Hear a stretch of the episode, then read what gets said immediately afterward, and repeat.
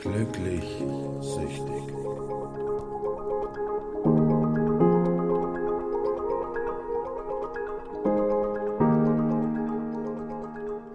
Es ist Dienstagabend. Wir sind hier bei Folge Nummer 6 von Glücklich Süchtig. Ich bin Kevin Hi, ich bin der Eikim. und ich hoffe mal, dass der eine oder andere, der sich gerade Folge Nummer 6 anhört, auch die anderen Folgen gehört und uns auch schon ein bisschen kennt in der Hinsicht. Fangen wir direkt mal erstmal mit den persönlichen Sachen an. Wie war denn deine Woche, Aikim?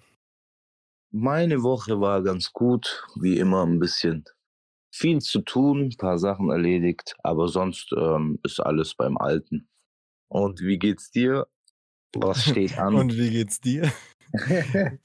Ich finde es immer so witzig, wenn wir über wie war die Woche reden und man denkt sich so, es ist Dienstag, so viel Woche liegt noch gar nicht hinter uns. Das ist so eine andere Zeitrechnung, ne? Also jetzt muss ich mal überlegen, von jetzt Dienstag zum letzten Dienstag. Ja, was war los? Ähm, wir haben das neue, in Anführungszeichen, neue Auto abgeholt und äh, den ganzen Anmeldungsquatsch gemacht und ist auch alles soweit gut. Ähm, wir hatten ein relativ entspanntes Wochenende. Mein Bruder war nochmal mit seiner, mit seiner Freundin hier zu Besuch. War, ist immer sehr angenehm, wenn man gerade in der Corona-Zeit mal wieder Menschen um sich herum hat. Das, äh, Das stimmt. man, da merkt man einfach immer an so einem Abend, wie sehr einem das mal fehlt. Und von daher bin ich immer super dankbar, wenn die auch mal zu Besuch sind. Hab dann äh, ein bisschen am Auto meiner Schwägerin in Spee äh, rumgewerkelt. Wir haben da Rückfahrsensoren eingebaut und so Späße. Äh, ja, hat also super Spaß gemacht. War ja schönes Wetter auch und nee, da war alles ganz, ganz tutti. Sehr Und gut. Heute Mittag, wir hatten ja kurz auch schon äh, hin und her geschrieben, hatte ich ja, beziehungsweise heute Vormittag, meinen, mein Treffen mit und meinem damaligen Suchtberater, bei dem ich äh, ja die ersten Termine hatte. Und äh, wir waren zwei Stunden spazieren. Das war super angenehm. Und mir ist dann einfach auch nochmal bewusst geworden, dass, wie verrückt das ist, dass da einfach diese Zeitspanne dazwischen von diesem ersten Termin, wie ich mich einfach gefühlt habe, als ich damals bei ihm war und was es heu einfach heute für eine Basis für ein Gespräch ist, ähm, was da einfach hinten dran liegt mittlerweile. Und das ist schon wirklich, wirklich schön auch für mich gewesen, das so positiv gefühlt äh, in dieses Gespräch zu gehen. Und ähm, das war anscheinend, also so hat Werner mir gesagt, schöne Grüße, hört ja auch immer zu, auf äh, Gegenseitigkeit. Dementsprechend, äh, das, das war total äh, einfach positiv. Also das hat mir auch richtig viel, äh, viel gegeben und wir werden da auch äh, noch weiterhin zusammenarbeiten in der einen oder anderen Stelle. Da w- werde ich auch zu berichten, wenn es da was zu berichten gibt.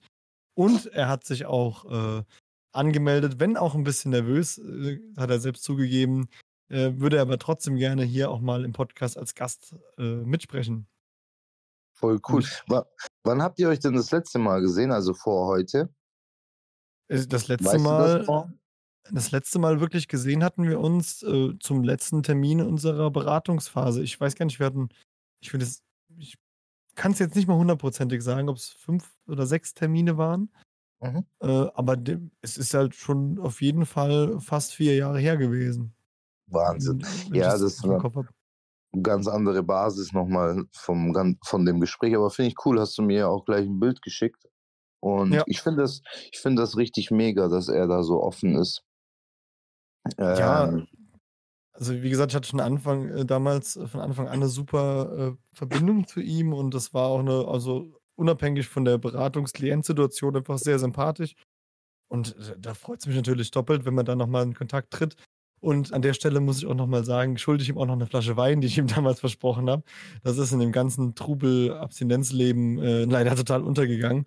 Und eigentlich ist es auch eine perfekte Überleitung. Ich schulde ihm eine Flasche Wein und um Schulden soll es ja heute auch gehen. mhm. Vielleicht nutzen wir das einfach mal als Schwenk und gehen ins Thema rein. Ja, klar, können wir gerne machen. Du hast mir auch was zugeschickt, um was es so genau gehen soll. Finde ich auch richtig cool, weil so kann man das auch noch mal ein bisschen besser aufbauen. Ähm, aber du kannst ja mal anfangen mit der ersten Frage. Würde mich mal interessieren, weil meine Geschichte habe ich schon tausendmal selber gehört und erzählt, ähm, wie das damals bei dir war. Ähm, wie du mit Schulden umgegangen bist in der Zeit, als du noch gespielt hast. Ja, das kennt man, glaube ich, von jedem, dem man, mit dem man in Kontakt gekommen ist äh, in der Spielzeit. Also wenn man überhaupt über irgendwas in der Richtung gesprochen hat, in Kombination mit dem Spielen, hat man, also ich persönlich im Regelfall äh, natürlich zehnmal lieber von Gewinnen gesprochen und was für tolle Zahlen das alles waren. Und äh, auf der anderen Seite sind natürlich nach und nach im Briefkasten Briefe gelandet von Sachen, die dann nicht bezahlt waren, die man dann mit den Gewinnen ja eigentlich auch mal bezahlen wollte. Und mhm. wie es halt so ist, ist das äh, über die Jahre dann auch durchaus angewachsen. Mhm. Bei mir war es gerade so in den ersten Jahren noch so, dass ich sagen kann, ich habe weitestgehend es zumindest noch so weit für mich im Griff gehabt, dass ich die essentiellen Sachen bezahlen konnte und auch noch getan habe. Mhm. Das ist mir persönlich dann mit den Jahren auf jeden Fall entglitten und ähm, ich sag mal, mein Glück war, dass ich schon, ja, was heißt Glück? Aber auf jeden Fall habe ich einfach über die letzten zehn Jahre auch sehr, sehr, sehr, sehr viel gearbeitet. Also nicht nur in meinem regulären Job, sondern ähm, ich weiß nicht, ob ich das überhaupt schon mal gesagt habe, was ich beruflich mache. Habe ich das schon mal gesagt? Ich glaube ja.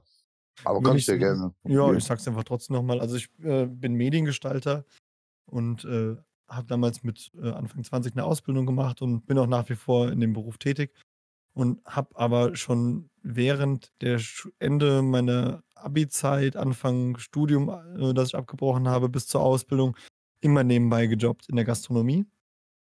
Und mhm. das ist ja, sage ich mal, ein Segment, in dem man mehr oder weniger immer Geld verdient. Und wenn es dann nur das Trinkgeld ist oder es gibt auch äh, Gastronomen, die bezahlen einen quasi die Abende direkt. Also das Geld war mehr oder weniger immer, immer da.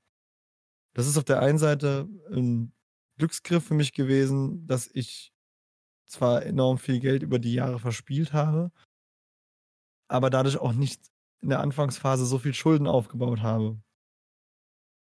Später raus hat sich das dann doch ein bisschen geändert. Da äh, kam ich mit dem Arbeiten einfach gar nicht mehr hinterher für dem, was ich äh, für, mein, für meinen äh, Konsum, sage ich mal, an Geld gebraucht habe. Ja. Und ja, dann ging das für, bei mir persönlich auch einfach los, dass dann die ersten Mahnungen, zweiten Mahnungen waren sowieso schon, damit bin ich standardmäßig, äh, sag ich mal, aufgewachsen oder erwachsen geworden, dass man erst ab der dritten Mahnung mal anfängt zu agieren. Um, und irgendwann war man aber auch nicht mehr imstande, diese Briefe oder diese Forderungen zu bezahlen. Und äh, dann geht es natürlich auch mal ganz schnell, dass man dann einen gelben Brief im Briefkasten hat. Du hast gesagt, da gab es noch andere Farben, ne? Die hatte ich jetzt äh, blau. Hat. Nee, warte. Nee, gelb. Ich glaube, es gibt so orangemäßig, glaube ich, auch, so rötlich. Das habe ich aber schon lange nicht mehr gesehen. Das gab es, glaube ich, früher mal. Ich will jetzt nicht irgendwas Falsches sagen, aber die gelben sind so Standard. Das ist so das Schlimmste, was du erreichen kannst, eigentlich, so was Briefe angeht. Ja, ist auf jeden Fall eine offizielle Auf Zahlungsaufforderung, Schrägstrich Titulierungsandrohung, äh, Schrägstrich Fändung. Äh, wenn die Briefe kommen, empfehle ich auch jedem, der hier zuhört, äh, die zu ignorieren, macht keinen Sinn. Und dann ist es auch einfach äh, vorbei. Ja, wenn, wenn du so einen bekommst, ja, man muss aber auch dazu sagen, wenn du ich weiß nicht, wie es bei anderen Menschen ist oder die irgendwie noch nie was äh, mit sowas in, äh, zu tun gehabt haben. Aber ich glaube, wenn du einen gelben bekommst, dann ist sowieso schon, glaube ich, die Titulierung auf 30 Jahre oder so. Irgend so ein, irgend so ein äh, Zeitraum ist da festgelegt. Und dann kommst du aus der Nummer auch nicht mehr raus. Also dann ist sowieso schon alles zu spät, so wie du es gerade äh, gesagt hast. Alles zu spät in dem Sinne, dann sollte man sich spätestens ähm, melden oder irgendwas machen, aber wir wissen es ja, glaube ich, beide. Ich habe das damals auch ignoriert. Also das ist ja, war mir damals äh, scheißegal. Jetzt nicht so scheißegal, so ja, juckt mich nicht, sondern es hat, ich wusste gar nicht, was das ist, um ehrlich zu sein. Also ich habe die jahrelang nicht geöffnet. Ja, also das, das Briefe nicht öffnen, das war bei mir dann auch äh, gerade so im Endstadium eine ganz, ganz schlimme Sache. Äh, am Anfang bin ich zumindest mal noch hingegangen und habe die Briefe mal aufgemacht und mir da durchgelesen, worum es geht. Ähm, das waren dann Forderungen von, keine Ahnung, Versicherungen, die ich abgeschlossen hatte, bis hin zu äh, Handyvertrag, bis hin zu in, in was, was ich gekauft hatte, ähm, Amazon-Sachen, die dann nicht abgebucht wurden oder zurückgebucht wurden. Wir hatten ja schon, schon mal über das Thema gesprochen. Und äh, anfangs habe ich die auch noch oft aufgemacht.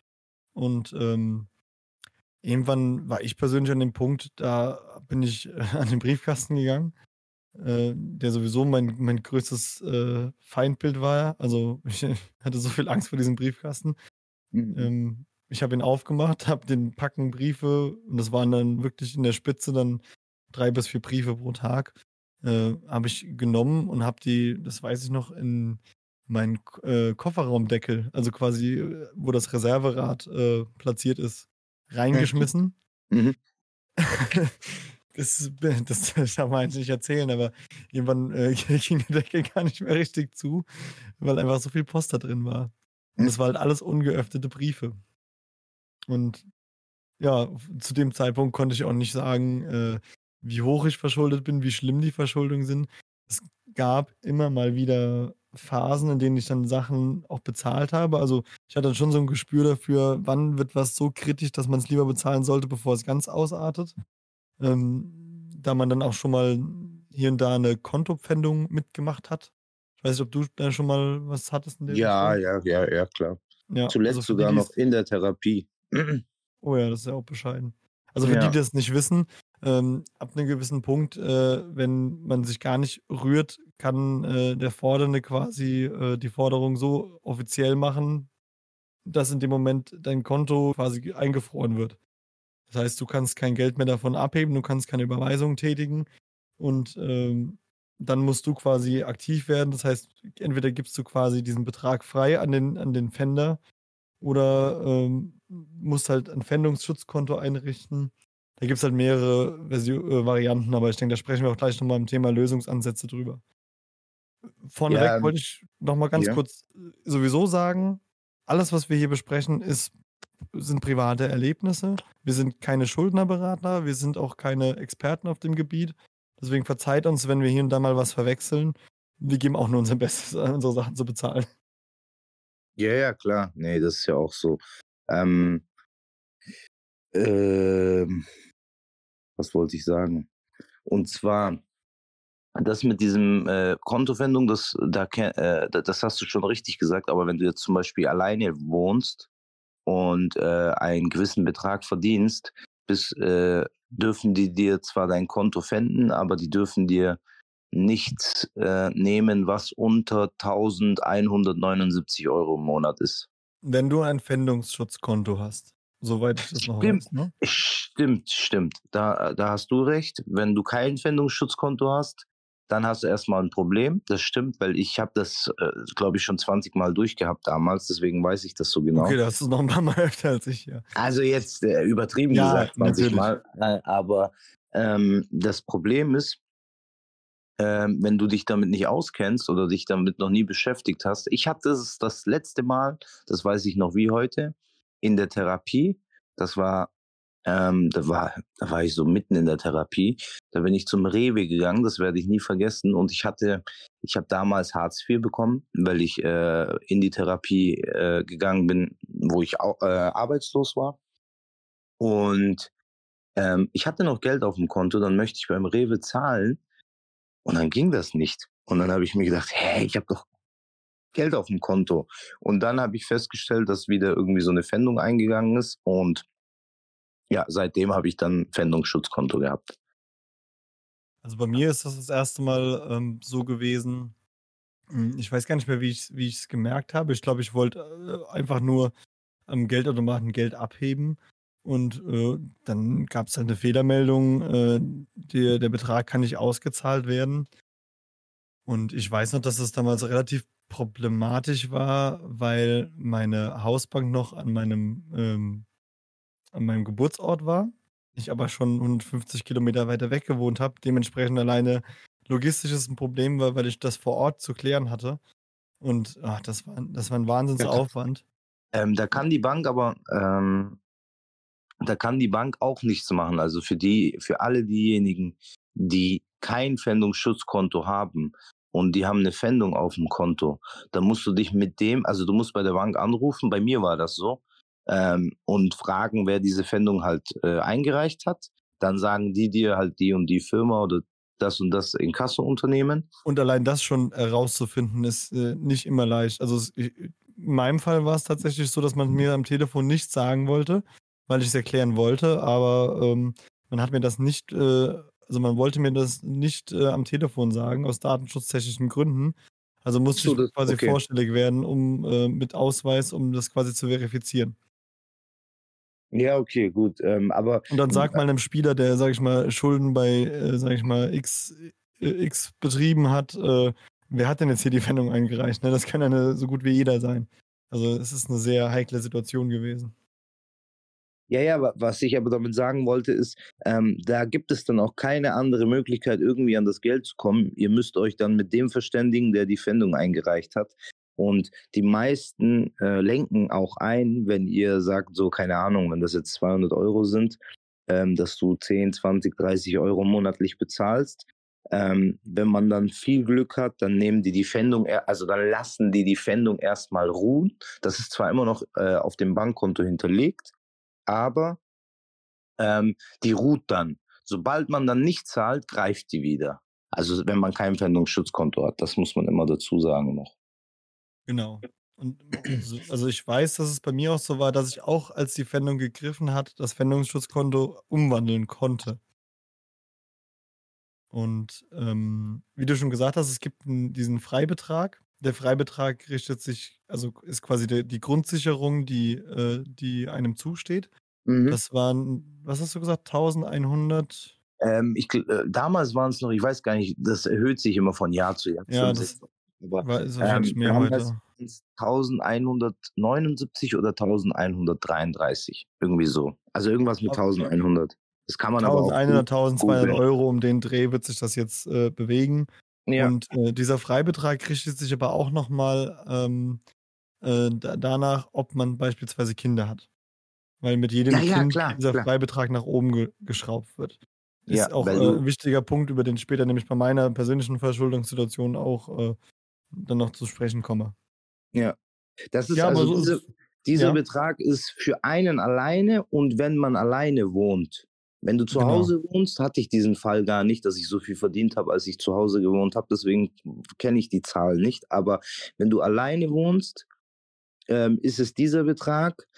Nur man muss auch, äh, viele denken dann auch so, ja, okay, 1200 Euro haben. Also ist auch nicht schlecht, aber da muss man ja auch überlegen, man muss Miete bezahlen, man muss dies machen, wenn man es dann zahlt äh, und so weiter und so fort. Das kommt ja auch noch dazu. Ja, ist auf jeden Fall eine sehr unangenehme Situation, so oder so, weil man möchte sich ja am liebsten überhaupt mit nichts mehr Finanziellen auseinandersetzen, außer dem Spielen selbst. Und äh, da kommt natürlich jede Belastung in Form von einer Pfändung oder einem Brief in der Form, äh, macht einen einfach psychisch fertig. Also auch, man kann das, man kann die Briefe aus dem Briefkasten holen, man kann sie auch wie ich in den Kofferraumdeckel schmeißen oder sonst wohin. Ähm, am Ende weiß man, dass die da sind. Man, man, man weiß auch, auch wenn man das alles in die letzte Ecke in seinem Kopf äh, reinschieben will und verdrängen will, hat man ja, äh, wird man es nicht los, was da passiert. Und denkt sich auch irgendwann, mit jedem Tag, in dem ich hier nicht agiere, wird es ja auch nur schlimmer. Und Also Ja, trotzdem war definitiv. ich war für meinen Fall einfach an dem Punkt, ich äh, konnte, ich war wie gelähmt, ich konnte einfach nichts machen. Und Ja. das ist halt auch, also ich persönlich glaube, dass abgesehen vielleicht von äh, menschlichen Brüchen, die durch die Spielsucht kommen, das Thema Schulden eine der größten Fallen ist, die einen stolpern lassen, was das Thema Abstinenz angeht, oder die auch einen einfach hemmen können, diese Entscheidung zu treffen.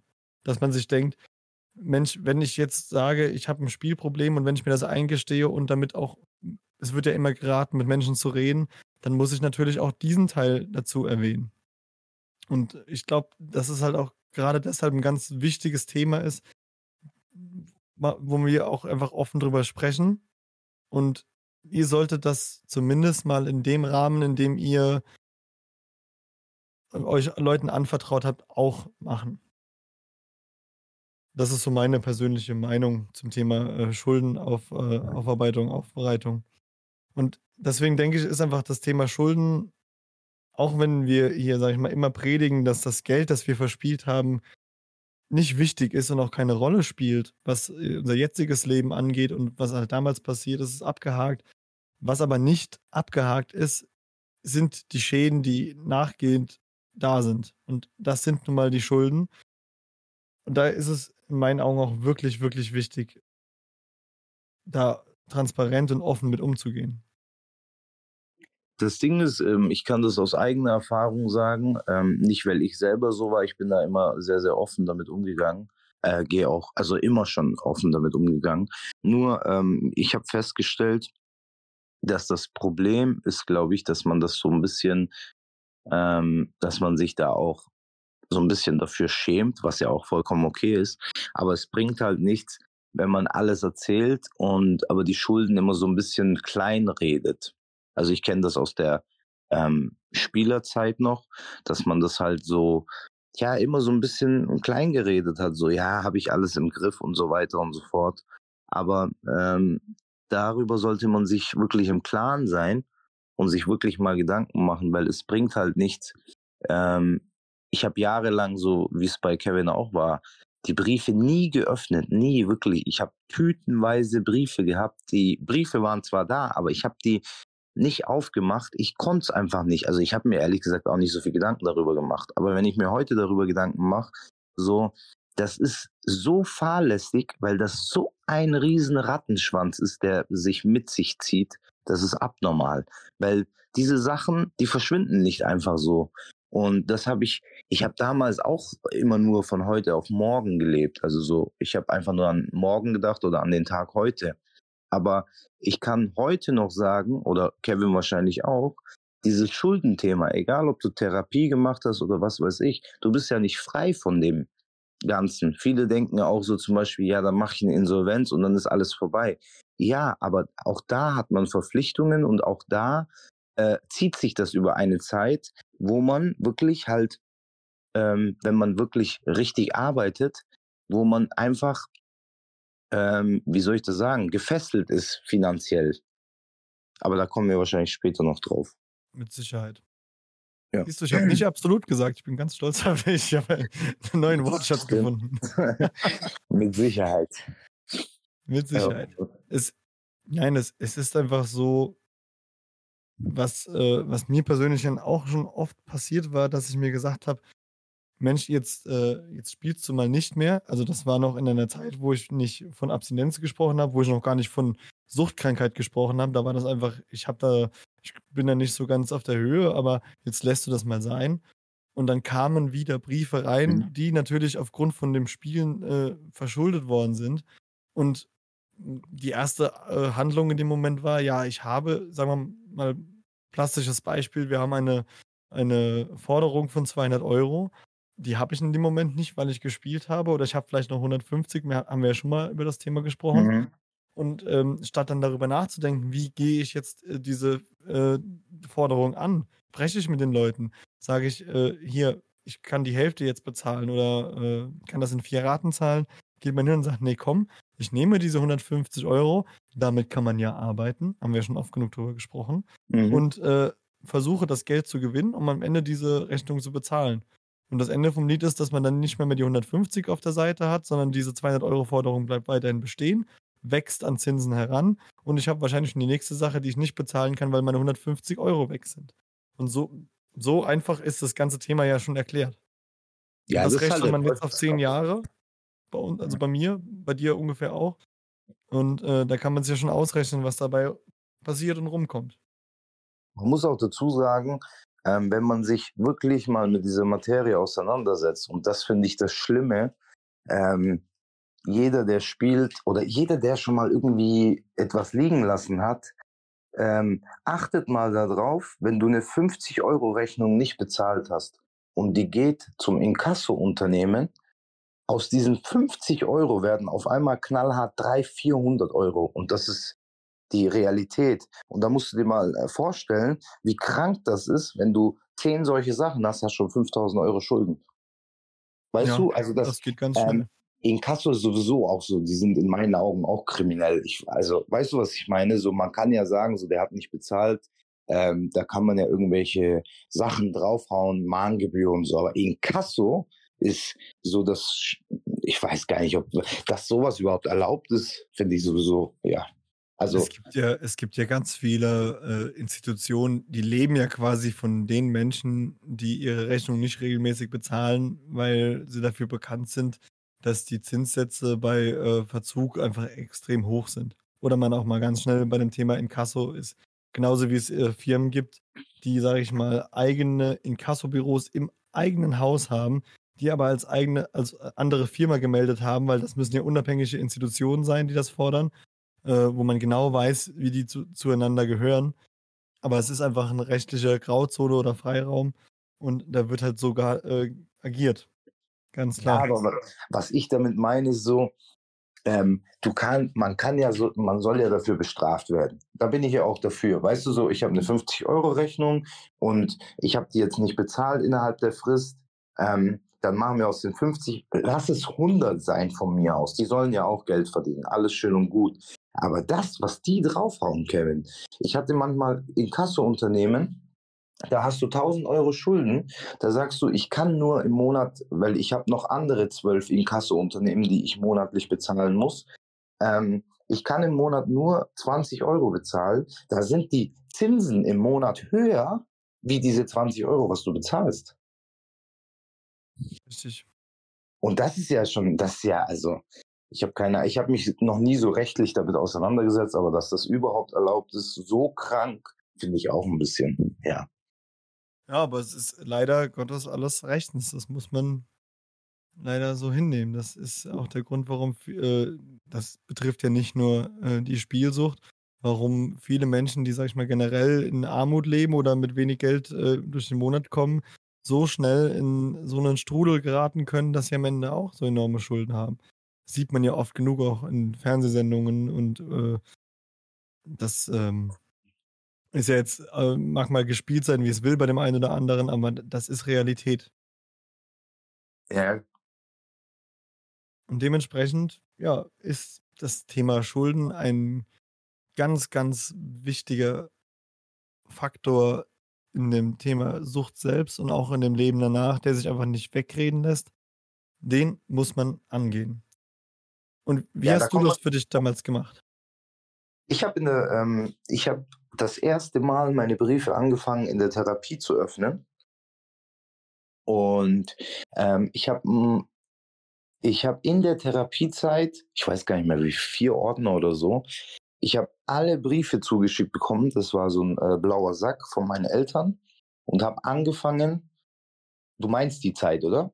Ja, wann du einfach das erste Mal gesagt hast für dich, ich, ich, ich regel jetzt nicht nur mein Leben, sondern, also beziehungsweise, das gehört ja dazu, ich möchte meine, äh, möchte jetzt diese finanzielle Situation aufarbeiten.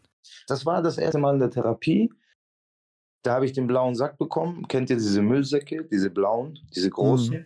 Der war voller Briefe. Dann habe ich Vom alleine. Weihnachtsmann. Ja, ja, so, so ein. ähm, und dann habe ich mir Ordner gekauft und habe die Briefe dann alle geordnet.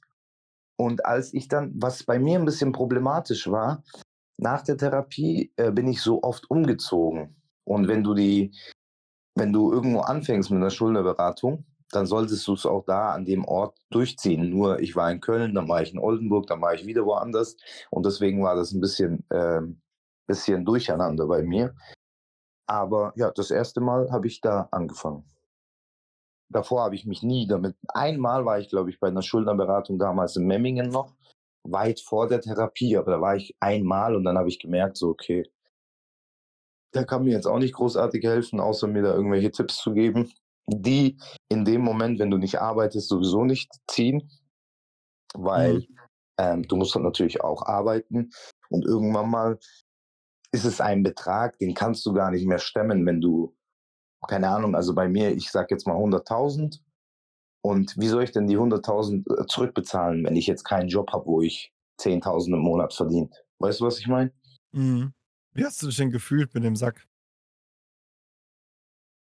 Ich habe das, glaube ich, auch in der Therapie damals noch drei, vier, fünf Tage einfach so liegen lassen und äh, so vor mich. Äh, aber dann war damals war ich äh, in der Zeit ist man natürlich auch noch mal ein bisschen motivierter und weiß so, okay, man muss es jetzt angehen, es bringt nichts, weil ähm, wenn du es da nicht machst, da hast du eh nichts zu tun, in Anführungsstrichen, keine Termine, keine Arbeit, dann wirst du es, wenn du aus der Therapie rauskommst, glaube ich, auch nicht machen. So, ja. Also ich, bei mir war es damals so, ich habe ja meiner, äh, meiner Frau als allererstes äh, von meiner Problematik generell erzählt. Und ähm, Mhm. sie hat das Ganze auch noch relativ gefasst äh, aufgenommen und hatte auch gesagt, ja, wir schaffen das und alles ist gut. Und ich bin ja wirklich zusammengebrochen in dem Moment. Mhm. Ähm, dann hatte ich meinen ersten Beratungstermin und bin auch relativ euphorisch aus diesem Beratungstermin herausgegangen und habe dann Suchtberatung oder ähm, Suchtberatung, ja, ja. Schuldenberatung? Suchtberatung. Mhm. Suchtberatung. Also bei einer Schuldnerberatung bin ich äh, vorneweg noch nie gewesen. Also nicht direkt, komme ich gleich noch zu. Mhm. Ähm, auf jeden Fall bin ich dann äh, damals hingegangen äh, und habe dann gesagt, okay, also ich war eben, sag ich mal, ein bisschen extrem, äh, so extrem wie ich als Spieler war, war ich dann auch genauso extrem in der anderen Richtung und habe dann gesagt, okay, jetzt ich gebe jetzt Gas und das muss jetzt hier Hosen runter und keine Kompromisse mehr. Mhm. Und habe dann, wie gesagt, meinen mein Kofferraumdeckel geleert. Hab's, äh, hab zwar keinen Sack gehabt, aber es lag halt auch so alles auf dem Tisch. Und äh, ich glaube, da ist meiner äh, Frau auch das erste Mal wirklich bewusst geworden, wovon wir hier überhaupt sprechen. Ja, Weil- das können die meisten nicht so nachvollziehen, was auch verständlich ist natürlich. Nee, voll und ganz verständlich. Äh, nur dachte ich so, ja, also wer A sagt, muss auch B sagen. Und ähm, habe dann auch angefangen, die Sachen abzuheften. Und ich war ja damals in der Situation, oder bin ich immer noch, aber ich habe ja damals schon Geld verdient. Auch, sage ich mal, passabel. Also nicht, habe Mhm. jetzt nicht am Hungertuch genagt. Und bin dann hingegangen und habe äh, gesagt, okay, ich gehe jetzt erstmal hin und mache erstmal einfach den ersten Brief auf. Einfach mal gucken und überhaupt mal so einen Überblick äh, verschaffen und habe den Brief aufgemacht, habe gesehen, okay, es geht um, sagen wir mal, das Thema Amazon. Habe äh, eine Eins draufgeschrieben, habe gesagt, hier Amazon, habe mir noch einen Zettel geschrieben, Eins Amazon, die und die Forderung. Und dann kam der zweite Brief und ähm, ich müsste jetzt den Ordner holen, um das alles äh, so auf die Reihe zu kriegen, was das alles war. Aber der, der Punkt ist, am Ende muss ich sagen, dieser ganze Kofferraumdeckel mit diesen zig Briefen waren runtergebrochen am Ende, ich glaube, neun mögliche Schuldner. Äh, nicht neun Schuldner, neun äh, Gl- Gläubiger Mhm. verteilt auf neunmal x Briefe, die natürlich erste Mahnung, zweite Mahnung, dritte Mahnung, vielleicht noch irgendeine letzte Chance, was auch immer. Und wenn man dann mal anfängt, diese ganzen Sachen aufzumachen, kristallisiert sich auch ganz schnell raus, okay, das gehört dazu, das gehört dazu. Und auf einmal wird dieser, dieser riesige Berg, der eigentlich nur ein Fragezeichen hatte, wo du überhaupt keine Ahnung, nichts mit zu tun haben wolltest, wurde dann doch ein bisschen klarer. Die Zahlen werden natürlich nicht dadurch besser. Aber die- für mich persönlich war es in dem Moment, als die Struktur reinkam, war es zumindest greifbarer. Mhm. Und dann bin ich im zweiten Schritt hingegangen und habe auch damals noch eigenständig ähm, telefonisch mit äh, den Gläubigern äh, Kontakt aufgenommen. Äh, habe mir vorher ungefähr aufgeschrieben, welchen Betrag ich zu bezahlen kann. Zu dem Zeitpunkt war mir das mit dem Freibetrag und alles äh, gar nicht so bewusst und habe dann quasi Ratenzahlungen vereinbart für alle Sachen. Und ähm, muss aber auch zugeben, dass es wahrscheinlich ein Fehler war, das komplett alleine zu machen, weil ich habe mich alleine mit den Ratenzahlungen schon echt übernommen. Also es hat unterm Strich funktioniert, aber das waren keine schönen Monate. Ich habe halt wirklich, äh, ich glaube, die ersten Monate 600, 700 Euro im Monat abbezahlt und dann äh, die Monate hinaus dann 500 Euro im Monat abbezahlt. Und äh, auch wenn ich, sage ich mal, nicht so schlecht verdient habe, tut das natürlich trotzdem extrem weh. Und äh, gerade mit einer Familie will man ja dann trotzdem gucken, dass man noch die Grundbedürfnisse gewährleisten kann. Also das war in dem Moment nicht ganz so. Auf der einen Seite war es gut, dass ich es angegangen bin, aber auf der anderen Seite wäre vielleicht der professionelle äh, Gang da die bessere Variante gewesen. Aber es ist halt so, wie es gelaufen ist. Ja, das Ja. war so die ersten Schritte bei mir.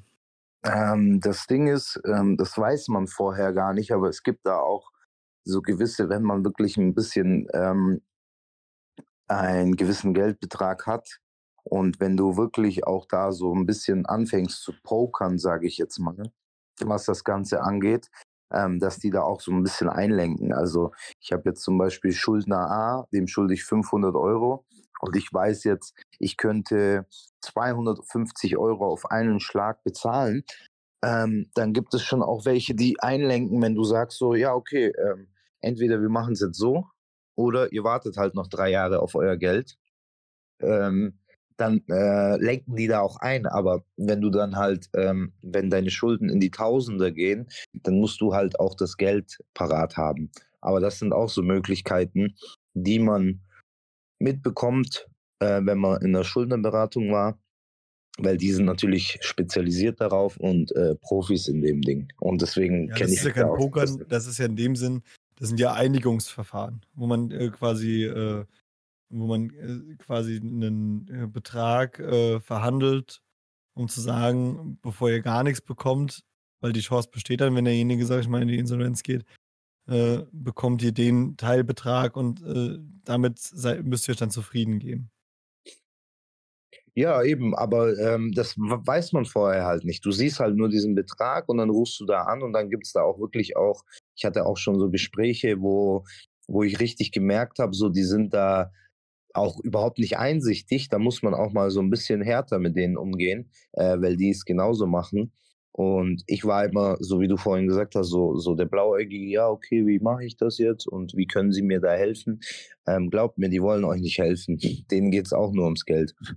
Am Ende geht's, äh, geht's denen ganz klar ums Geld. Ich meine, Ja, äh, es, es ist, also ich hatte auch dann ähm, von dem ersten Telefonat, weil das, das waren alles Sachen, von denen hatte ich einfach äh, panische Angst, weil das einfach alles Sachen, die ich immer liegen gelassen habe. Ich dachte, okay, du machst das jetzt einfach, du rufst jetzt den ersten an und ich muss sagen, ich hatte damals sogar das Glück, dass ich wirklich eigentlich relativ humane Menschen am, am Telefon hatte.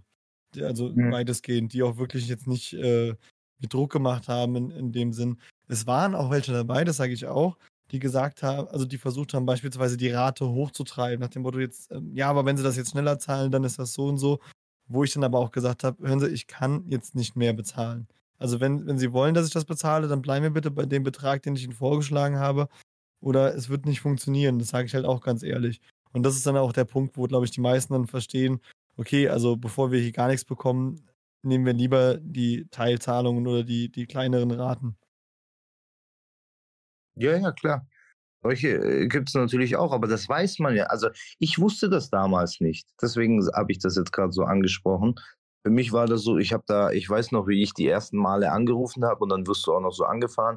Ja, und ähm, man ist auch so ein bisschen prädestiniert dafür zu sagen, so, hm, eigentlich habe ich bloß 30 Euro im Monat, was ich denen geben kann, aber dass man sich vielleicht ein bisschen besser fühlt, sagt man 50, aber dann kommt die erste Rate äh, und dann hat man schon wieder ein Problem. Weißt du, was ich meine? Also ich glaube, So. generell können wir beide da auch sagen, äh, die beste Variante ist mit Sicherheit mit einer mit einem Fach, mit einer Beratungsstelle da zusammenzuarbeiten. Oder wie siehst du das? Ja. Also ich würde das auf jeden Fall so unterschreiben, dass äh, je nach Ausmaß, natürlich muss man von Fall zu Fall da äh, individuell entscheiden und das muss auch jeder für sich selbst wissen.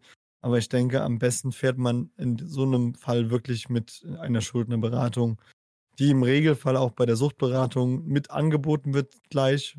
Ähm, also zumindest kenne ich das so. Und ähm, das ist auch schon mit Sicherheit die bessere Variante. Was man natürlich Ja. selbst dazu beitragen muss, ist halt Das wirklich das Thema Ehrlichkeit auch in dem Punkt.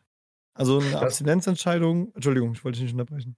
Ähm, das wollte ich gerade sagen, das, was du gerade gesagt hast. Das Wichtigste ist aber, glaube ich, auch, wenn ihr das macht und wenn ihr auf dem Weg seid, dann nicht einfach mal zwei, drei Briefe irgendwie weglassen, weil es irgendwie, keine Ahnung, warum auch immer, sondern wirklich alles auf den Tisch legen. Alles andere bringt nichts. Das andere kommt auch wieder. Weil dann hat man so ein, äh, ist man so auf einem guten Weg und die anderen Sachen, die holen einen dann auch irgendwie ein bisschen ein. Deswegen, wenn dann komplett. Also ist auch meine Meinung, das, was Kevin gerade gesagt hat. Also ich kenne zum Beispiel auch äh, Fälle von Menschen, die ich kennengelernt habe, die mir gesagt haben, ja, ich, eigentlich ist das ja alles soweit geklärt, aber da gibt es noch diese eine Sache von, ah, das waren noch ein paar tausend Euro und das weiß meine Frau nicht. Wenn sie das noch mitbekommt, dann verlässt die mich, dann rastet die aus. Und das sind halt ganz, äh, also in meinen Augen ganz, ganz gefährliche äh, Verhaltensweisen, weil du möchtest aus einer Situation heraus, aus der du dein ganzes Leben lang gesagt hast, wo man immer so Teilstücke verschwiegen hat und immer versucht hat, nur ein bisschen was an Wahrheit mit dem anderen zu teilen, äh, weil man Angst hatte, dass, wenn man alles auf den Tisch knallt, dass der andere wegrennt. Stattdessen belügt man immer weiter und weiter. Und das Ende von dieser ganzen Geschichte ist ja einfach nur, dass ich äh, wieder an dem Punkt bin, wo ich sage, ja klar, wenn jetzt beispielsweise mein Partner mit mir mein Geld betreut, wie soll ich denn bitte diese zusätzlichen Schulden, von denen ich nichts erzählt habe, ähm, bearbeiten, geschweige denn da was zurückzahlen, wenn, wenn mein Partner alles mitbekommt, was in Transaktionen stattfindet. Und da muss man einfach sagen, da muss ich einfach komplett die Hosen runterlassen und sagen, hör mal zu, so sieht es aus. Wenn ihr beispielsweise mit einem Menschen zusammen seid, bei dem ihr Angst habt, dass derjenige wegrennt. Erstens mal, die größte Chance, dass dein Gegenüber nicht wegrennt, ist einfach in dem Moment maximal ehrlich zu sein. Ansonsten Definitiv. hast du sowieso keine Chance es holt dich ja eh wieder ein dann. Also du drehst dich ja im Kreis und äh, wenn das Problem erstmal für, äh, für den Moment behoben ist, in vier Wochen ist es wieder aktuell. Jetzt ganz genau, das ist es. Ja, und im schlimmsten Fall geht man wirklich hin und sagt sich, ja, was mache ich denn jetzt? Ich muss dieses Geld bezahlen, darf aber meinem Partner nicht davon erzählen. Dann gehe ich natürlich hin und äh, spiele, um das Geld zu gewinnen oder sonst irgendwas. Und man ist ganz schnell wieder in der Scheiße drin. Ja, Deswegen, definitiv egal wie ihr es macht, egal was ihr macht, um das Thema Schulden anzugehen, wenn ihr Menschen in eurer Umgebung habt, die sich mit euch da hinsetzen und den Weg gemeinsam gehen wollen, dann seid verdammt nochmal 100% ehrlich. Das ist definitiv. Auch wenn die Ehrlichkeit manchmal vielleicht auch, äh, ja, der Gegenüber ist dann auch so ein bisschen enttäuscht, wenn man dann äh, alles so mitbekommt, aber das ist dann halt so, leider Gottes. Ähm, wenn man dann ehrlich war, ist es auf jeden Fall ein viel, viel besseres Gefühl. Also das, ist, das ist auch ja oft der, der Punkt, der genannt wird, wenn jemand sagt, äh, am Anfang nach dieser Entscheidung für, für ein spielfreies Link geht es erstmal bergab, also von der Gefühlslage her. Und das, das ist auch ganz normal, weil ich kann nicht zehn Jahre meine Augen vor meinen Problemen verschließen dann alles, äh, sag ich mal, rausholen und dann in der Hoffnung sein, dass es dann direkt bergauf geht. Es ist klar, dass das Arbeit ist. Das muss so sein. Ich kann einfach nur von unserer Seite aus garantieren, dass es am Ende sich einfach lohnt. Definitiv. Also ähm, die Sache ist halt die, klar wird der Gegenüber enttäuscht sein, egal ob das Partner ist, ob das Familie ist, ob das Bruder, keine Ahnung. Ähm, das ist definitiv so. Nur, ähm, das, äh, da wird es auch erstmal harte Wochen geben oder auch vielleicht Monate oder sogar auch Jahre, bis der Gegenüber einem auch vertraut. Aber das kann man demjenigen auch nicht übel nehmen. Ähm, aber ich glaube, dein Gegenüber merkt das ziemlich schnell, ob wirklich alles okay ist oder ob das einfach nur so, ja, ist okay, läuft jetzt, läuft zwar noch nicht ganz so, aber läuft. Ähm, ich glaube, das kann man sehr, sehr schnell ähm, beurteilen. Also bei mir war es so. Ja, das auf jeden Fall. Und ich, ich kann nur sagen, wenn ich mit, wenn ich mit allem, was aus dieser Zeit passiert, ehrlich umgehe, wenn ich diesen Schritt gehe, dann, dann kann nichts passieren. Es kann einfach, dir kann de facto nichts passieren. Es wird scheiße. Es wird, auch, es wird dich auch runterziehen. Aber du kannst am Ende sagen, ich kann nach vorne gehen, weil ich einfach keine versteckten Sachen mehr in der Tasche habe, im Hinterkopf habe, die ich beachten muss, weil man einfach frei nach vorne blicken kann. Und das, das ist so, das ist, das klingt so banal, aber das ist der wichtigste Punkt beim Schritt in die Spielfreiheit. Ja, klar, hast du vollkommen recht. Da kann ich nichts hinzufügen. Ähm, mir ist gerade noch was eingefallen zu dem Thema, aber ich habe es schon wieder vergessen. Das war auch lass, lass äh, ganz wichtig. Ähm, ach so, jetzt überleg dir mal, wenn du in so einer Situation bist, ganz ehrlich, was gibt es denn noch, was schlimmer sein kann? Also es kann ja nur noch besser werden. Auch wenn sich das jetzt bescheuert anhört vielleicht, aber so für mich ist manchmal oder Auf jeden so Fall kann es, wenn du so weitermachst, nur schlechter werden. Das Ja, ist ja, schon mal e ganz klar eben. Fakt. Eben, ich meine damit bloß so, jeder, der sich den Podcast anhört, der ist ja schon auch an einem gewissen Punkt. Also ich habe mir da, ich habe nicht damals gegoogelt, äh, wie kann ich aufhören oder ich habe, für mich war das, kam das irgendwie auch gar nicht in Frage, warum auch immer.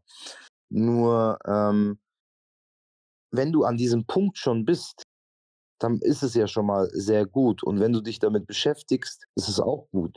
Nur ähm, wird sich das die meisten glauben, habe ich so das Gefühl, manchmal auch, wenn ich mit welchen schreibe oder auch äh, telefoniere, dass die denken so, oh, ich habe jetzt mit dem Kevin, oh, ich habe mir jetzt drei Folgen von dem Podcast angehört, ich weiß jetzt, auf was es ankommt und ähm, mein Leben wird sich jetzt komplett ändern und in drei Wochen ist wieder alles okay. Und so ist es halt leider nicht. Und man wird auch ähm, wieder schlechtere Phasen haben, auch wenn man vielleicht mal wieder spielen war. Aber ich glaube, wenn du wirklich das möchtest und wirklich auch am Ball bleibst, dass es auf jeden Fall möglich ist, auch wenn es in dem Moment für sehr, sehr unmöglich scheint. Egal, ob das jetzt das Thema Schulden ist, die Sucht an sich und so weiter. Wichtig ist einfach gerade in der Anfangszeit, dass man, also abgesehen von der, vom Grundsatz Nummer eins der Ehrlichkeit, ist einfach, dass man auch einfach spricht. Und Ja, einfach in dem Moment, auch wenn es mir schlecht geht mit der ganzen Situation, äh, wenn, du, wenn du darüber sprichst, dann das wird helfen. Also blöd das klingt.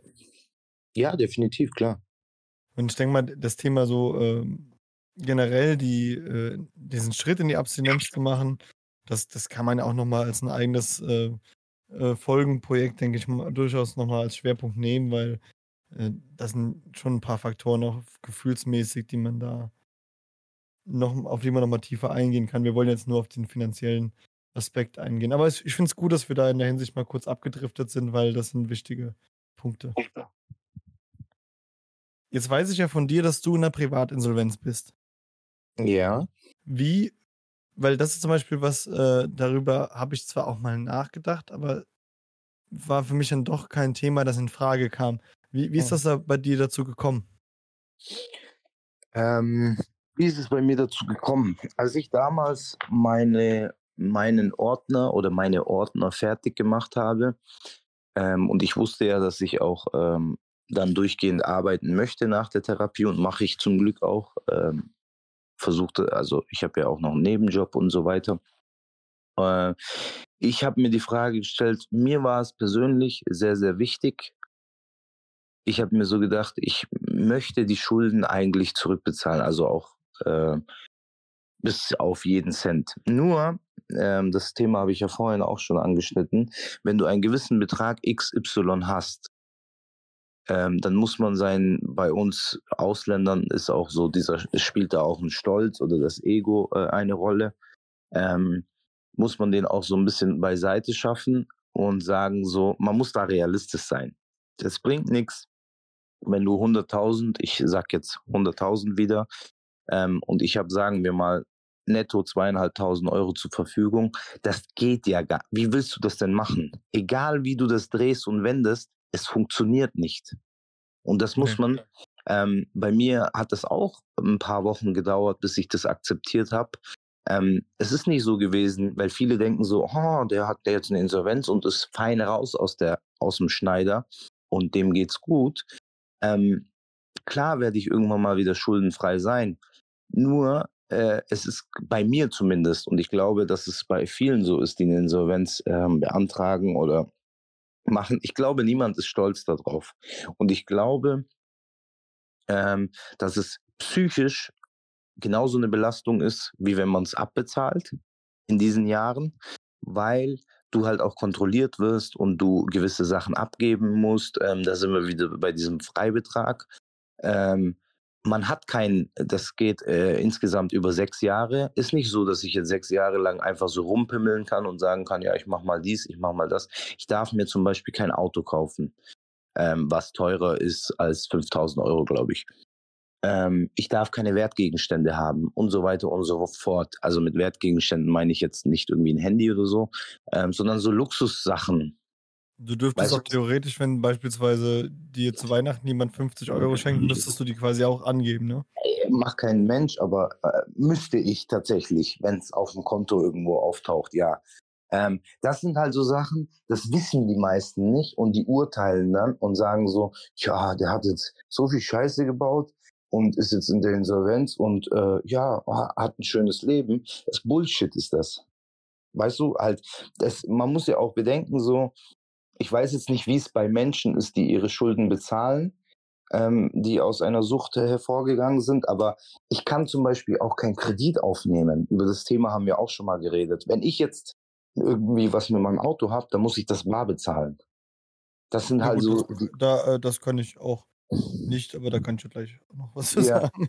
Ähm, aber das sind alles so Sachen, so.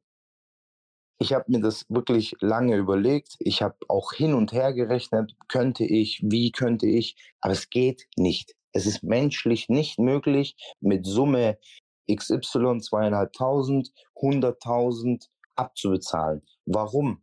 Viele werden jetzt sagen, warum? Du könntest ja 500 Euro bezahlen, dann sind das in einem Jahr 6.000, in 10 Jahren 60.000, in 20 Jahren mit Zinsen 120.000. Dann hast du deine Schulden bezahlt.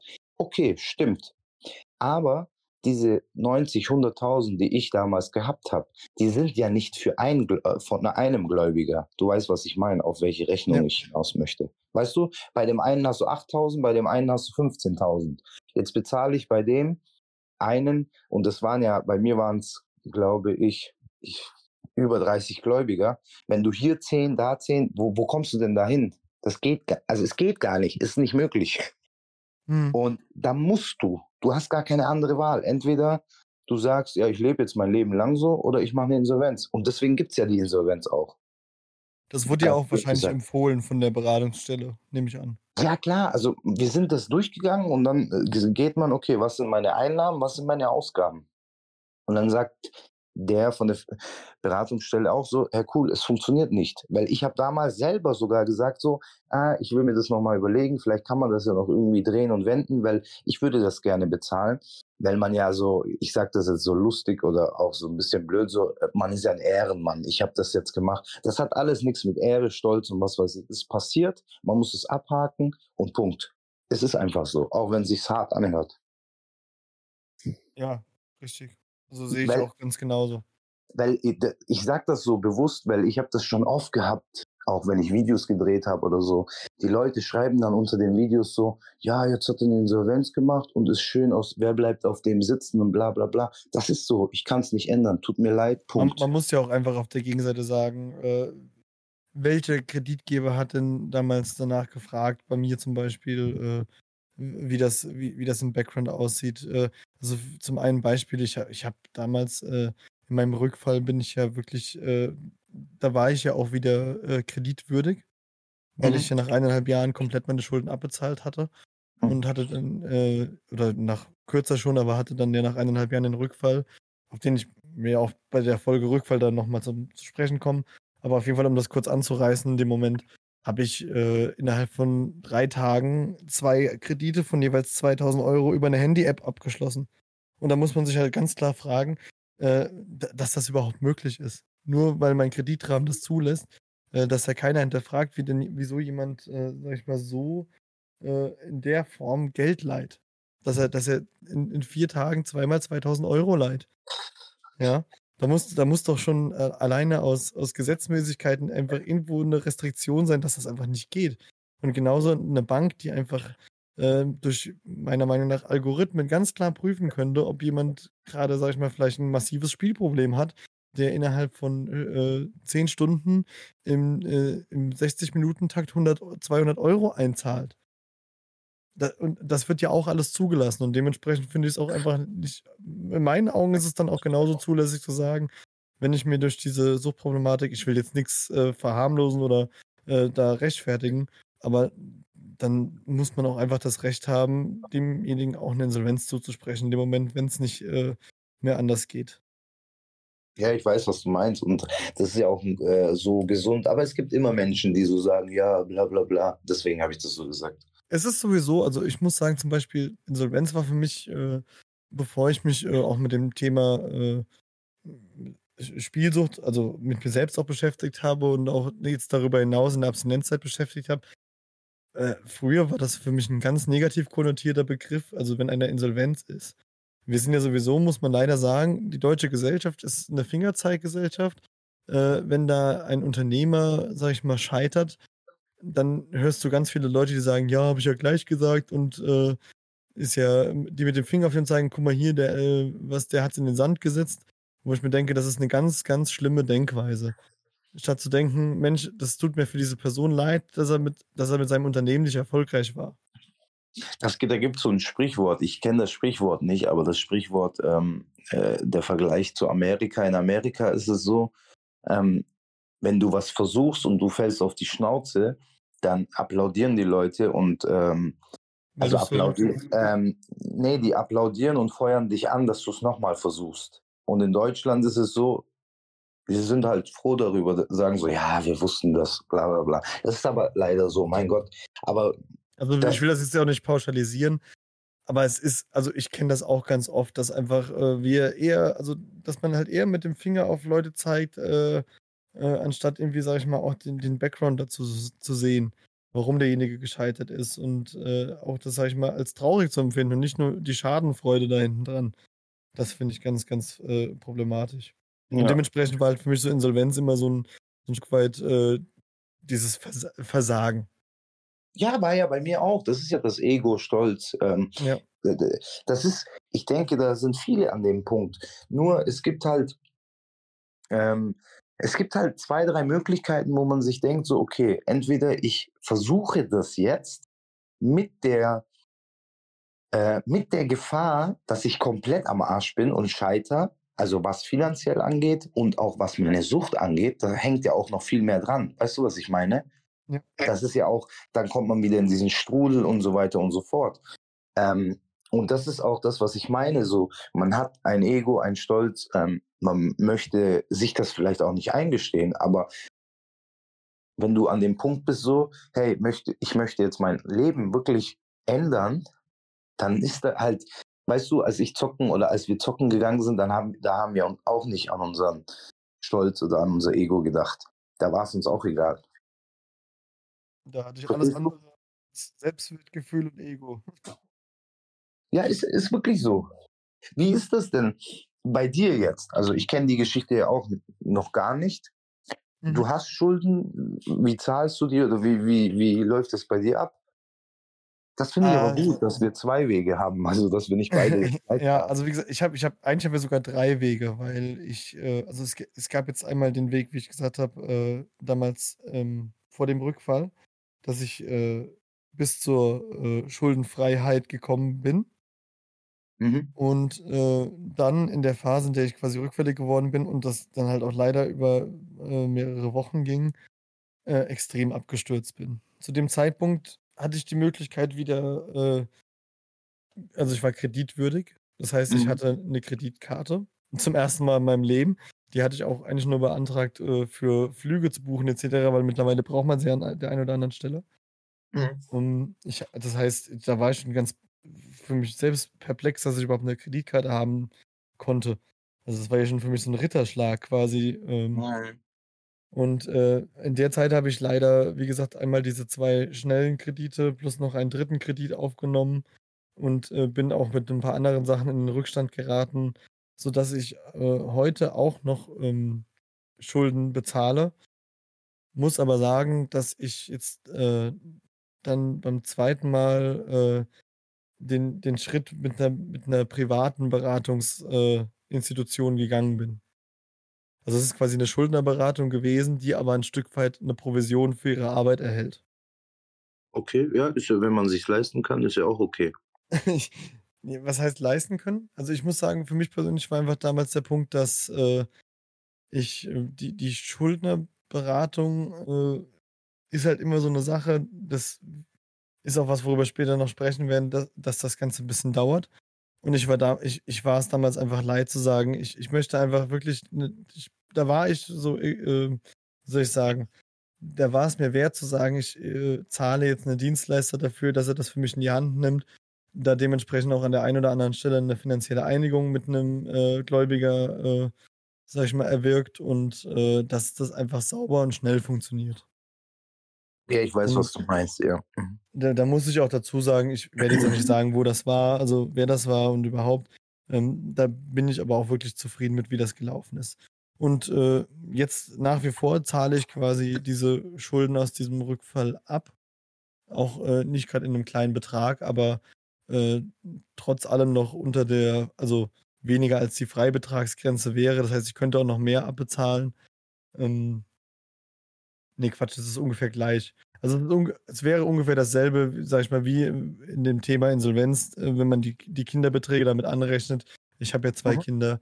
Das heißt, Mhm. äh, es kommt fast aufs selbe hera hinaus, nur mit dem Unterschied, dass ich bei 'ner Insolvenz natürlich ja auch, wie du gesagt hast, 6 Jahre gebunden wäre. Und, äh, jetzt ist das ganze Thema in 2 Jahren komplett abgeschlossen. Wenn man diese Möglichkeit hat ähm, dann ist das ja auch super. Also, dann würde ich das auch so machen, definitiv, da bin ich vollkommen bei dir.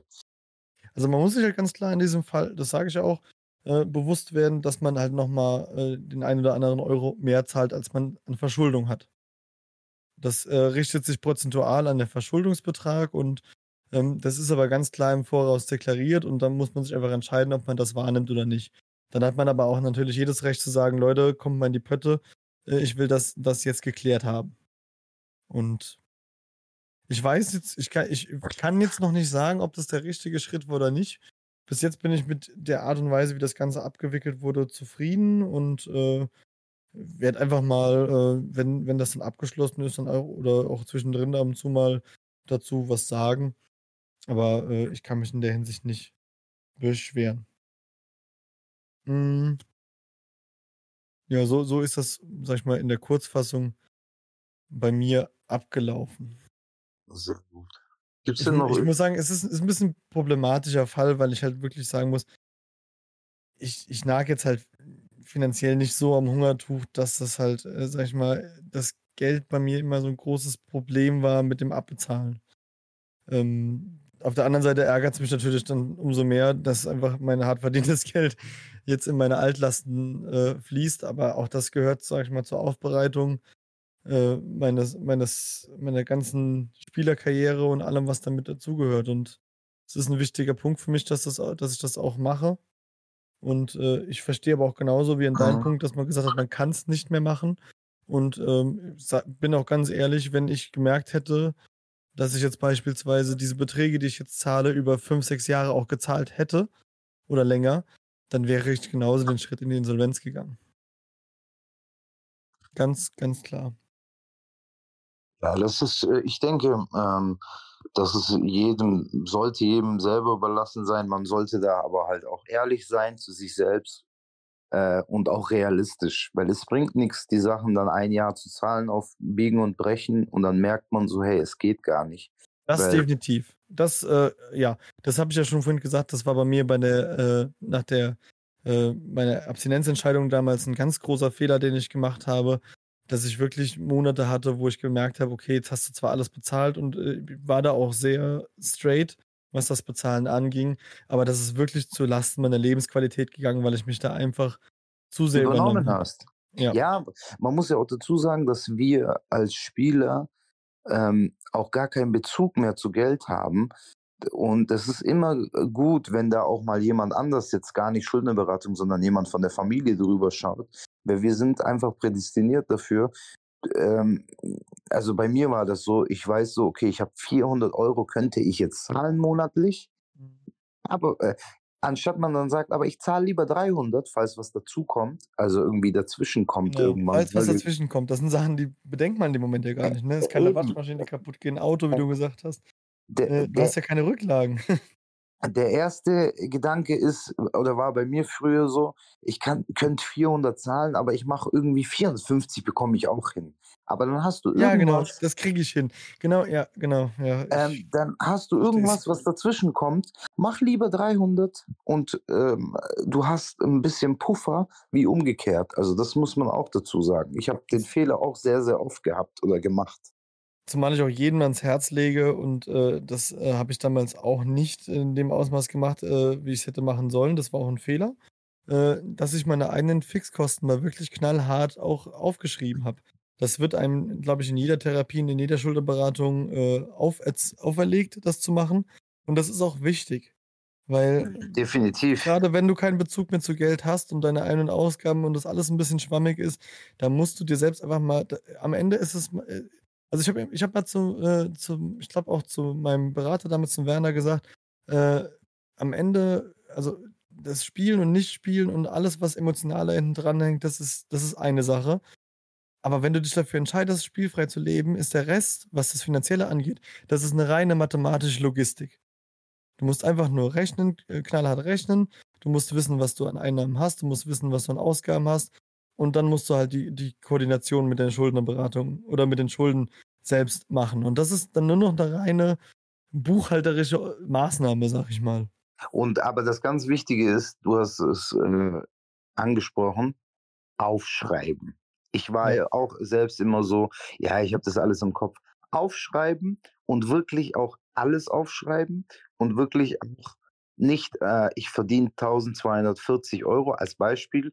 Ähm, ich habe also 1.300 im Monat. Weißt du, so diese 60 Genau. €, so diese oder, äh, meine Handyrechnungen sind zwar immer 70, aber ich rechne mit 50. Das sind wieder Ne 80 € Unterschied, die fehlen dann. Das geht ganz schnell. Oder du du bist Raucher und und, äh, rechnest die Zigaretten nicht mit ein. Äh, zum Das sind Beispiel. enorme können enorme Beträge im Monat sein, ne? Muss man ganz Ja. klar sagen. Deswegen, äh, hilft es auch grade in der Anfangszeit, äh, wirklich auch, äh, die laufenden Ein und Ausgaben einfach besser im Blick zu haben in Form von von vom Schriftlichen. Und Ja, das motiviert definitiv. am am am Ende motiviert das Ganze sogar, weil du einfach dann merkst, dass was vorangeht, dass du Sachen optimiert kriegst, dass Sachen wegfallen, die dann abbezahlt sind. Und das gibt du hast einfach dann wieder 'n viel besseres Gespür dafür: „Was passiert denn eigentlich grade so in in meinem Geldbeutel oder auf meinem Konto?“ Ja, definitiv. Das kann ich nur auch jedem empfehlen. Das ist 'n ganz guter Punkt. Und was was mir noch persönlich einfach 'n Anliegen ist, ähm wenn man einfach, sage ich mal, an dem Punkt ist, an dem die Schulden wirklich weg sind oder wenn man merkt, man hat wieder mehr Kapazität im Monat zur Verfügung, weil 'n Teil der Schulden bezahlt ist. An dem Punkt muss man auch höllisch, höllisch aufpassen, weil das sind wieder diese diese, sage ich mal, Schlüsselmomente, in denen sich das Suchtchen wieder einschl äh, einschleichen kann und sagen kann: „Hey, guck mal, jetzt hast du ja wieder ein 100 € im Monat übrig. Da könntest du ja mal“ oder solche Geschichten. Ganz, Mhm. ganz gefährlich meiner Meinung nach. Also, äh, Definitiv, ist definitiv. wenn du wenn du in so 'ner ganz strammen Schuldenabbezahlsituation bist, ist es, glaube ich, leichter, spielfrei zu bleiben, als wenn auf einmal Geld da ist, das nirgendswo hin muss in dem Moment. Ja. Also, auch da immer sehr, sehr genau auf auf dein In auf dein Inneres hören. Was was was ist in dem Moment? Was macht das jetzt mit mir, dass auch Geld mal da ist, das nicht ausgegeben werden muss? Das Und ist aber auch etwas, glaube ich, dass man da so mit der Zeit dann auch lernen muss. Vielleicht am Anfang das Geld auch irgendwie jemandem abgeben oder weißt du, dass man das auch gar nicht zur Verfüg also, würde ich jetzt so raten. Ja, das ist sowieso 'ne Maßnahme, die oft auch, ähm, empfohlen wird. Ähm, das ist am Ende auch jedem selbst überlassen und jeder muss selbst wissen, wie er damit umgehen will. Äh, aber es kann auch wirklich hilfreich sein, jemanden das Geld für sich verwalten zu lassen. Es ist auch keine Schande, wenn man sich einfach an dem Punkt in seinem Leben sagt: „Ich kann und will jetzt nicht mit Geld umgehen.“ Es ist gut, äh, wenn das alles geregelt wird und ich möchte au auch an der Regelung teilhaben, aber ich möchte das Geld persönlich nicht mehr in der Hand haben. Kann ich Ja, auch das halt nachvollziehen. dass man das halt nach und nach auch macht. Weißt du? Dass man nach und nach, ähm, sich das ähm, ah, dass man das auch man muss das ja auch wieder neu lernen und das dann immer so nach und nach macht. Ist so mein Ding, so von Zeit zu Zeit. Also, ich kenne auch heute noch Leute, ähm, die seit viel, viel mehr Jahren als als du und ich spielfrei sind und die heute noch sagen: „Ich habe nie mehr als 20 € im Portemonnaie.“ Und ansonsten äh, habe ich äh, gar keinen Zugriff zu meinem Geld. Und wie gesagt, da, das muss jeder für sich selbst so ein bisschen auch erarbeiten und äh, sich selbst da einschätzen können, was traut er sich zu, wie will er damit umgehen. Eben, klar. Oder auch Lerneffekte daraus, äh, wenn es mal schief geht, dass man sagen kann, okay, was kann ich das nächste Mal besser machen. Ja. Da sind wir wieder aber bei dem Punkt Rückfall und daraus machen wir auf jeden Fall eine eigene Folge, weil das ist auch ein sehr, sehr wichtiges, wichtiges Thema. Jo. Eine Hörerfrage hatten wir noch. Ähm, da ging es äh, um die Frage äh, von jemandem, der gerade selbst in der Therapie ist. Äh, schöne Grüße, derjenige weiß, wer er ist, denke ich mal. Äh, Mhm. Der einfach gefragt hat, ähm, wie ist das, wenn zum Beispiel die Schuldnerberatung einfach zeitlich jetzt noch etwas weiter weg ist?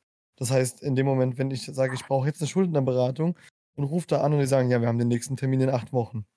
Wie man mit solchen Situationen umzugehen hat und äh, was wir dazu einfach äh, so erfahrungsmäßig sagen oder wie, wie das für uns war. Also wenn, du der, wenn du in der Therapie bist, dann brauchst du ja so, hast du ja sowieso erstmal keinen Zugriff zu der Schuldnerberatung da, wo du wohnst, oder? Oder wie, wie ich weiß ja nicht, wie, wie das von der Entfernung ist. Aber es gibt ja auch in der Therapie Menschen, die äh, spezialisiert darauf sind. Da würde ich da einfach drauf zugreifen. es gibt ja auch Menschen, die jetzt nicht in Therapie sind und die äh, hier mit der Schuldnerberatung sich auseinandersetzen wollen. Ähm, also ich weiß persönlich auch noch aus eigener Erfahrung, das äh, kann durchaus mal dauern, weil ich glaube, äh, Schuldnerberatungen sind im ganzen Land belastet äh, und überlastet wie, äh, wie sonst was. Das äh, ist leider so.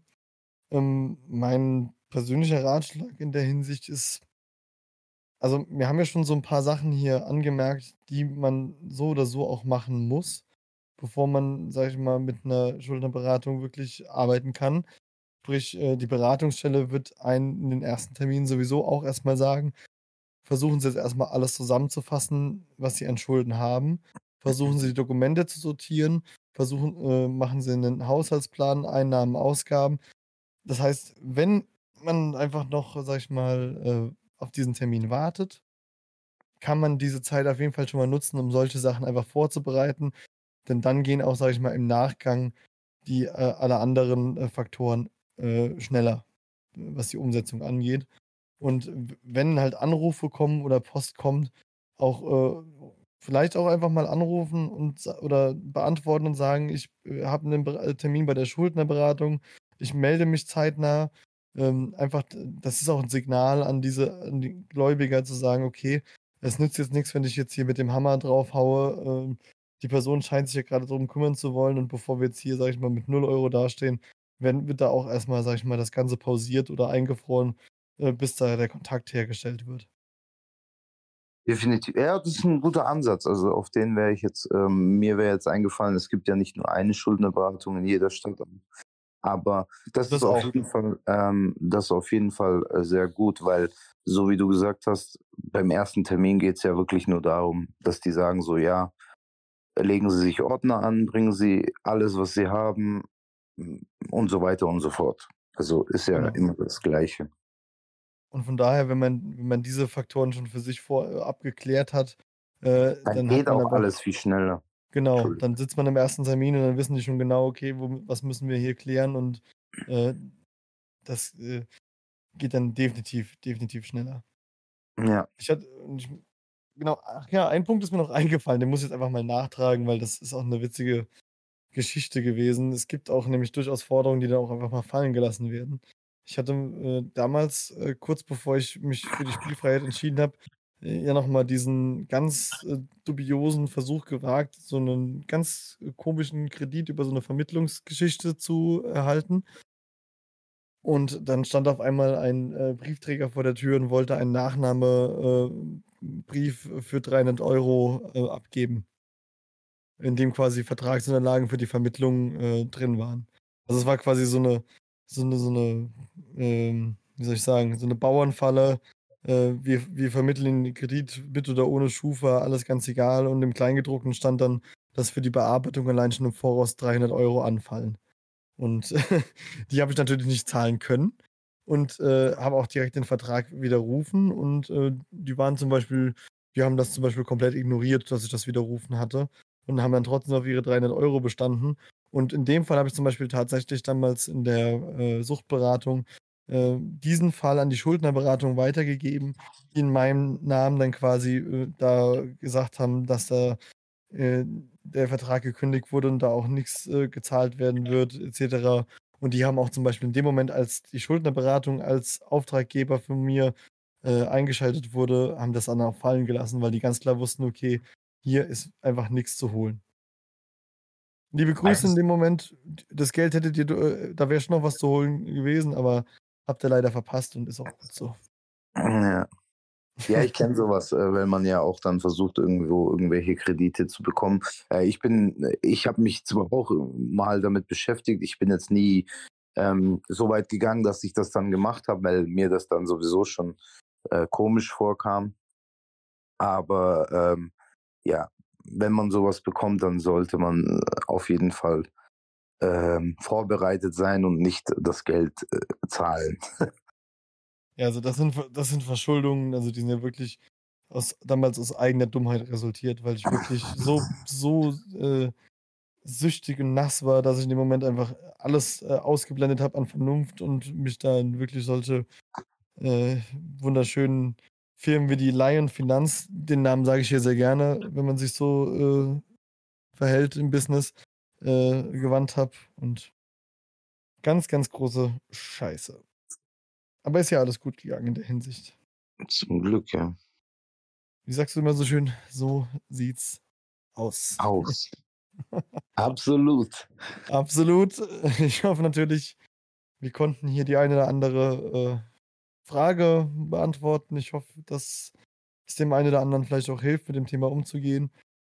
Wenn ihr noch Fragen habt zu dem Thema oder generell jetzt momentan in so einer Phase seid, wo ihr drüber nachdenkt, in die Spielfreiheit zu gehen und die Schulden für euch zum Beispiel auch ein Thema sind, sage ich es mal wie jede Folge, ihr könnt uns eine E-Mail unter podcast.glücklichsüchtig.de schreiben.